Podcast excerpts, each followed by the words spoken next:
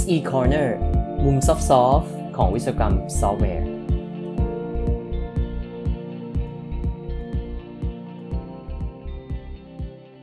สวัสดีครับ SE Corner episode 42 กับชัยยงค์ รักขิตเวชสกุลครับ วันนี้จะชวนท่านผู้ฟังมาคุยกันเรื่อง GitHub Copilot นะครับ GitHub Copilot เนี่ย ถ้าใครได้เคยทดลองใช้แล้วก็จะพบว่ามันสะดวกมากเลยนะฮะ ผมเนี่ยได้ติดตั้ง Copilot ลงไปที่ VS Code แล้วก็มีอยู่ในตัว IntelliJ ด้วยนะครับ ซึ่งเจ้า Copilot เนี่ย มันก็จะทำหน้าที่เป็นเหมือนตัวโปรแกรมเมอร์ที่เป็นเพื่อนเรานะเขาได้ชื่อว่าเป็น AI pair programmer นั่นเอง ซึ่งหลักการก็คือว่าตัว GitHub Copilot เนี่ย เขาจะคอยแนะนำโค้ดให้เรานะเวลาเราเขียนโค้ด สมมติว่าถ้าเราเริ่มเว้นนิดนึงนะฮะเราเขียนชื่อ method ไปแล้วเราเว้นแป๊บหนึ่งเนี่ยตัว Copilot จะเริ่มทำงานทันที แล้วก็จะเริ่ม suggest หรือว่าให้คำแนะนำโค้ดที่จะเติมในส่วนที่ขาดไปในเมธอดนั้นนะให้เราได้ทันที ซึ่งหลักการของตัว GitHub Copilot เนี่ยมันก็มาจากเอ่อ machine learning model นะครับที่เขาเรียนรู้มาจาก source code ปริมาณมากมายมหาศาลที่อยู่ใน GitHub นั่นเอง ซึ่งตรงนี้ก็ทำให้ Copilot เนี่ยมีความสามารถที่จะบอกโค้ดที่มีความใกล้เคียงกับความต้องการของ developer ได้ค่อนข้างดีเลย แล้วตัว Copilot เนี่ยก็มีผู้ใช้อยู่เป็นระดับหนึ่งแล้วนะครับ ตอนที่ Copilot ออกมาใหม่ๆเนี่ยตอนนั้นเนี่ยก็มีข่าวมีกระแสฮือฮากันพอสมควรนะครับ แล้วก็มีคนไปลงชื่อ อยากใช้ตัวที่เป็นเบต้านะครับ หรือว่า Technical Preview อย่างเงี้ยผมก็ไปลงไปลงชื่อไว้จนแป๊บหนึ่งก็สักพักหนึ่งก็ได้มาลองใช้ ในงานที่ผมหยิบมาวันนี้ครับ เป็นงานศึกษาเรื่องคุณภาพของโค้ดที่ได้มาจากตัว Copilot นะฮะชื่อเต็มก็คือเป็น Empirical Evaluation of GitHub Copilot Code Suggestions นะครับ โดยคุณนานงูเยนกับซาร่านาดินะครับจาก University of Alberta ที่แคนาดา งานนี้เป็นงานใหม่ล่าสุดเลยนะครับ เป็นงานที่เพิ่งตีพิมพ์เลย ยังไม่ได้ยังไม่ได้นำเสนอด้วยซ้ำนะครับ ใน conference ที่ชื่อ Mining Software Repositories นะครับ งานนี้น่าสนใจยังไงนะ ผมเห็นชื่อตอนแรกเนี่ยผมก็สนใจเลย คือว่าเวลาเรามีโค้ดที่เขียนโดย AI หรือว่าเป็นโค้ดที่ generate ออกมาจาก machine learning model เนี่ย บางทีเราก็ยังมีความสงสัยนะครับ ว่ามัน work แค่ไหน มันดีแค่ไหน จากประสบการณ์ที่ผมใช้นะครับตอนนี้ก็บอกตรงว่าส่วนใหญ่ใช้ใช้เขียน paper มากกว่านะครับ ก็จะได้ ได้ suggestion ของตัว text เป็นหลักนะในในเวลาเขียนโค้ดก็เอ้ยเวลาเขียน paper ก็จะเป็น latex นะครับ แต่ว่า Java เนี่ยเคยเขียนไประดับหนึ่ง แล้วก็เห็นว่า suggestion ที่ได้จาก Copilot ก็ไม่เร็วเลยทีเดียวนะครับ ถ้าผมจำไม่ผิดเนี่ยมี method หนึ่งที่ผมคิดว่าค่อนข้างซับซ้อนพอสมควร แต่ว่า Copilot ก็แนะนำโค้ดให้ผมได้อย่างดีเลย แล้วผมก็ใช้มันด้วยนะครับ งานนี้คุณนานกับคุณซาร่าเนี่ยเขา ใช้โจทย์จาก programming contest นะครับ เป็นแพลตฟอร์มที่ชื่อว่า LeetCode นะครับผมก็เข้าไปดูนิดนึงก็เป็นเป็นเว็บไซต์ที่มีโจทย์ให้ฝึกนั่นแหละครับ แล้วก็ฝึกเขียนโปรแกรม แล้วก็มีเทสให้ทดสอบนะครับ เพื่อจะดูว่าเราทำถูกไหม ตัวเทสก็จะไม่บอกให้ให้เห็นตอนทำแล้วก็ตอนที่สัมมิ t เข้าไปเนี่ยก็จะเอาไปรันกับตัวเทสที่มีนะครับ เพราะนั้นคือ 1คำถามเนี่ยจะมีเทสได้หลายตัว แล้วก็จะถูกหมด ต้องถูกทั้งหมดถึงจะได้ถึงจะได้คะแนนเต็มนะครับ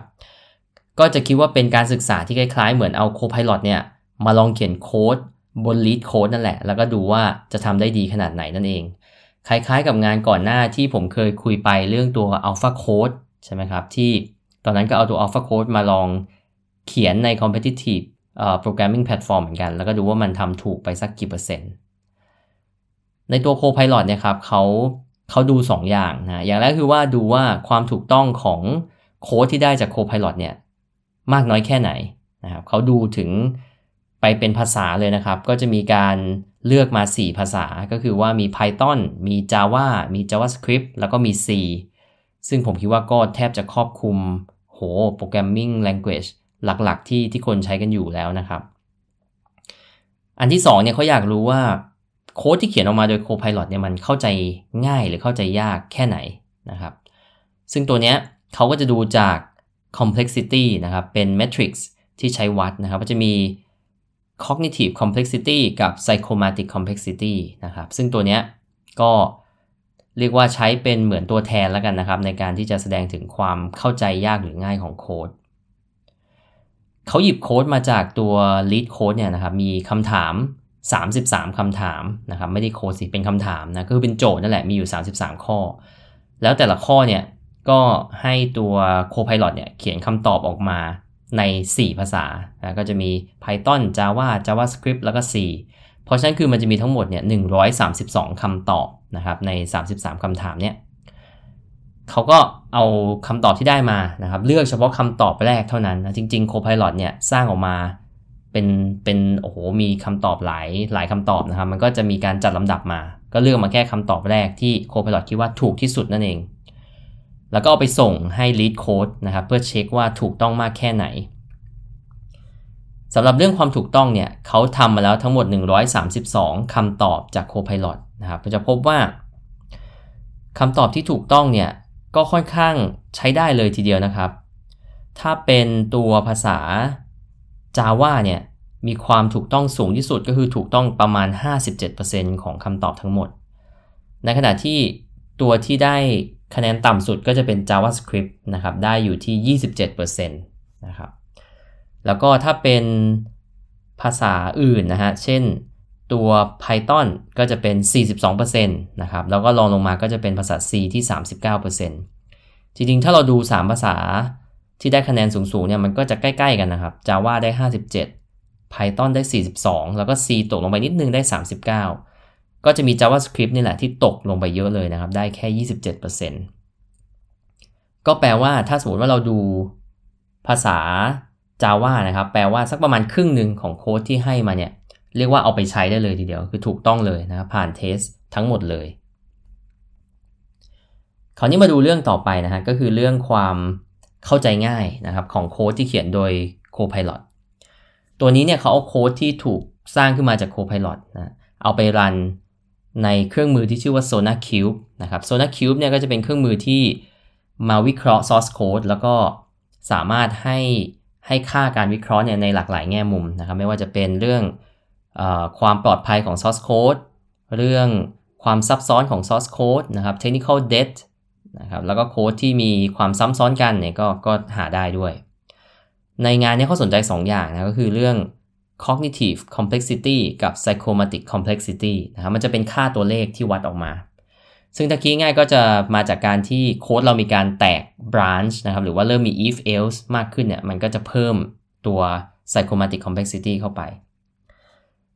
ตรงนี้เนี่ยเขารันออกมานะครับทั้งหมด 132คำตอบเนี่ย ไม่ได้เลือกมาใช้ทั้งหมดได้ เพราะว่ามันจะมีตัวภาษา C ที่ SonarQube รันแล้วมันไม่เวิร์กนะฮะเขาก็เลยเลือกมาแค่ 3 ภาษาที่เหลืออยู่นะครับ Java JavaScript แล้วก็ Python ก็จะเหลือ 99คำตอบ ผลจากการรันเนี่ยนะครับ พบว่า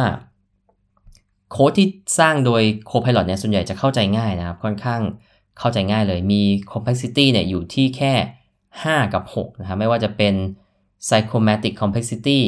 ก็จะได้ 5 นะครับ cognitive complexity เนี่ยอยู่ที่ 6 อันนี้เป็นค่ากลางนะครับ ค่ามีเดียนของของทั้งหมด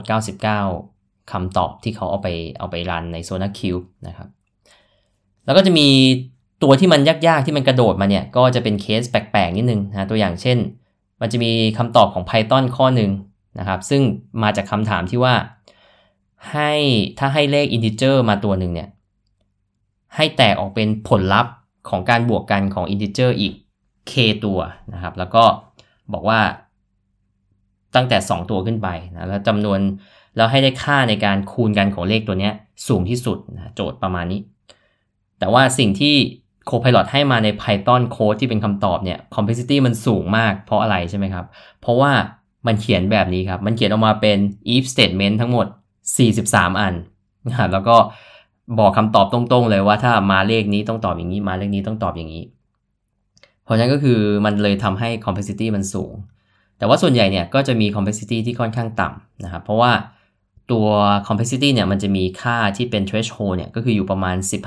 15-25 ถ้าเยอะกว่านี้จะถือว่ายากนะแต่ถ้าต่ำกว่านี้ก็จะถือว่าง่าย เพราะฉะนั้น 5 กับ 6 ก็ถือว่าค่อนข้างต่ำนะครับเพราะฉะนั้นจากงานนี้นะครับเราก็เห็นว่า